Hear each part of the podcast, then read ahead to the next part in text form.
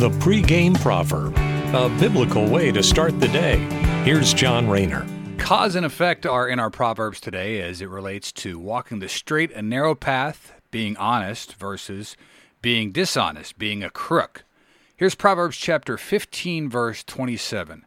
Whoever is greedy for unjust gain troubles his own household, but he who hates bribes will live.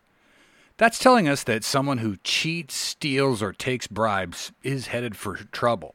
It's another way of saying sin catches up with all of us.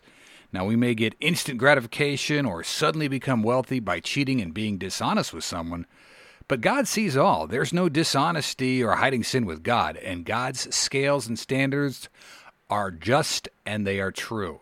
How often have we seen in the news about a politician taking bribes or being crooked only to have to leave office in disgrace. What were once lofty goals for the greater good have now come crashing down and wrecked that politician's legacy. The other half of our proverb takes us to the righteous person. It says, He who hates bribes will live. Someone who takes the narrow and righteous path that brings honor to God will live, as in not perish, like the crook who's only in it for themselves. So the crooked person gets trouble and death while the righteous and honest person escapes death and lives. We can hide our misdeeds from other people and even the law, but there's no hiding our sin from God. God sees all. Thanks for listening. Have a great day. Take care and God bless. The pregame proverb with John Rayner.